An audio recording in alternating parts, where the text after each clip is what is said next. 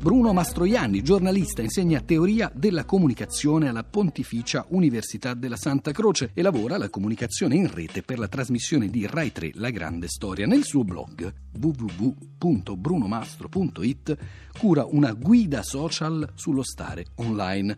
Tra le sue pubblicazioni ricordiamo almeno l'ultima, Dibattiti online oltre le contrapposizioni, che è uscita nel volume La missione digitale, comunicazione della Chiesa e social media, cioè in un volume curato dallo stesso Bruno Mastroianni insieme a Giovanni Tridente. Su tutti questi temi lo ha sentito per noi Cristina Faloci.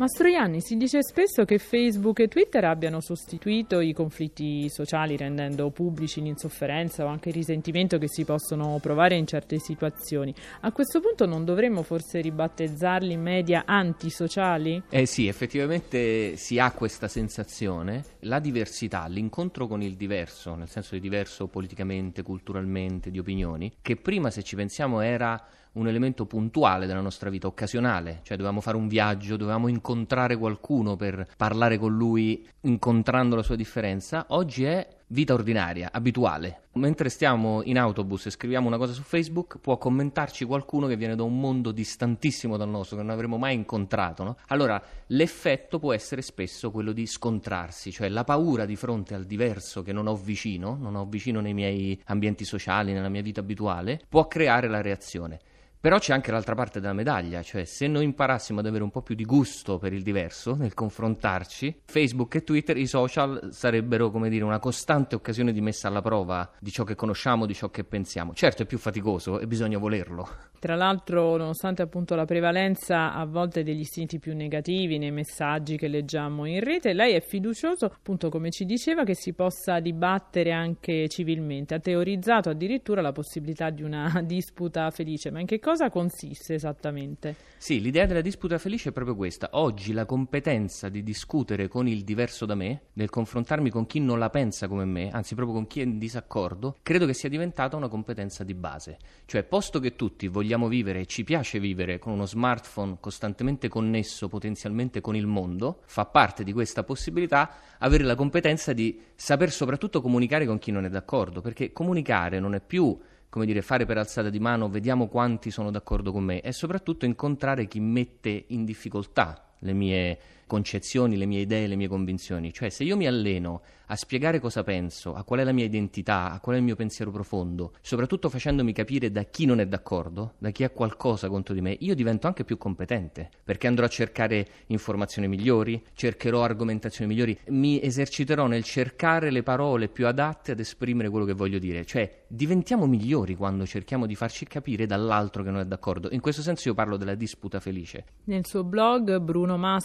brunomastro.it lei si è anche occupato di stilare una specie di guida social, un decalogo. Ecco, a parte la pazienza che è una delle virtù che un utente dovrebbe avere, quali altre sono le caratteristiche più virtuose? Il primo punto è prendere sul serio sempre l'altro anche quando dice cose folli, addirittura, no? Nella retorica si diceva puoi discutere solo con chi è disposto a collaborare. Era un bel mondo perché in pochi discutevano, diciamocelo. Oggi che si discute tutti, non sempre uno può permettersi di non discutere. Ognuno di noi deve intanto incominciare a prendersi cura degli ostili anche. Cioè io penso che cambieranno le cose quando molti di noi inizieranno a intervenire in questi casi a cercare di spegnere, perché c'è l'effetto della massa silenziosa, cioè per ogni messaggio ostile che viene mandato o scaramuccia tra due, ci sono 10, 20 20, 100 persone che magari leggono senza intervenire. Allora a volte intervenire cercando di mettere pace è più un messaggio a quella massa silenziosa che può essere, come dire, virtuoso, incoraggiare anche altri a intervenire in maniera non ostile e quindi vale la pena. Mi è capitato in aereo una scena di una signora che ha avuto una crisi di panico eh, durante l'atterraggio e ho visto che cosa ha fatto la hostess. La hostess l'ha fatta sedere e ha incominciato a prendere sul serio tutte le cose che la signora diceva nel panico, no? Non atterreremo, stiamo andando troppo veloci, non c'è la pista. Non ha mai detto signora sta dicendo sciocchezze. Ha preso sul serio ognuna di queste cose e le ha spiegato che no, stiamo andando alla velocità giusta e atterreremo. La pista c'è perché si vedono le luci,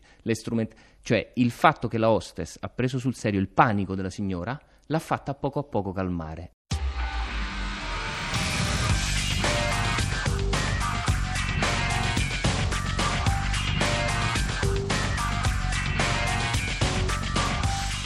Adesso mi spiegate perché non mi avete mai detto che ero il vostro asso. Il nostro che? L'amica sfigata strategicamente oscena. Sì, sì, Wesley mi ha raccontato tutto. Da quando ti importa di quello che dice Wesley Rush? Perché questo ha senso. Cioè, perché due ragazze super fiche di successo vorrebbero essere amiche di una quasi cessa come me? È perché mi state usando per risultare ancora più fighe. Solo perché pensi che una di noi sia più bella di te? No, Non no, no, dire che... no, mi fa piacere che l'hai detto, perché renderà molto più semplice quello che sto per fare. Controllate pure. Ah, Mi hai tolto l'amicizia su Facebook.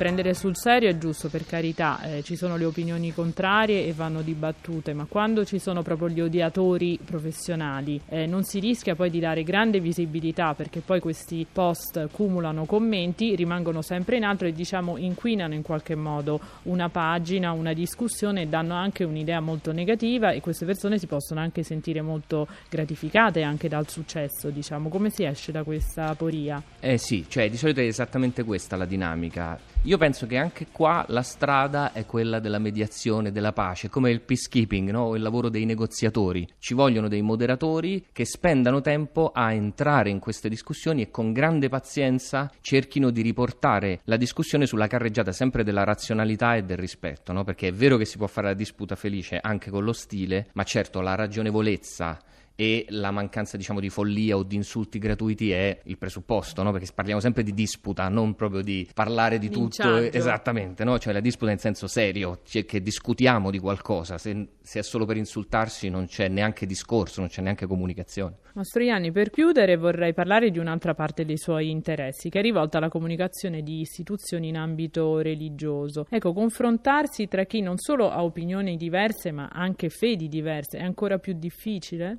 Beh sì, sì sì, nel discorso di fede c'è un, diciamo, un surplus di tensione perché le idee che si mettono in campo investono anche esistenzialmente di solito i partecipanti alla conversazione, cioè intendo dire che quelle convinzioni sono vita e sono storia, spesso sono tradizione, sono aspettative, affetti, no? Noi sempre in realtà in tutto quello che pensiamo mettiamo tutto noi stessi, per questo spesso litighiamo. Ecco, quando il discorso investe la fede, la dimensione spirituale, c'è un, un aumento ulteriore, tant'è vero che spesso sulle questioni etico-religiose ci sono degli scontri molto potenti sui social, no? Allora anche lì c'è bisogno ancora più, di più educazione e più consapevolezza, con l'idea che quella dimensione umana spirituale è anche quella molto interessante da confrontare, non perché si metta in dubbio la fede dell'altro, ma perché come esseri umani, cioè se si tolgono come dire le sovrastrutture che uno ha, il tipo di abbigliamento, gli usi e i costumi che comunque derivano e sono belli di ogni tradizione religiosa, e se si arriva invece da uomo a uomo a parlarsi, questo è possibile. In fondo mi pare che abbiamo un esempio che è quello di Papa Francesco, che primo atto sempre di comunicazione è quello di avvicinarsi all'altro, non vede mai le cose dall'alto, non vede mai le cose dal- da lontano, vede sempre da vicino, va sempre a toccare, va sempre a abbracciare le persone. Io penso che questo come primo atto di comunicazione, ancora prima di dire qualcosa, può essere un esempio per il dialogo interreligioso o anche per le discussioni di religione tra amici, eh? cioè prima di tutto avvicinarsi all'altro, parlare come persone in carne ed ossa, col cuore e non come entità che stanno sostenendo delle argomentazioni e basta.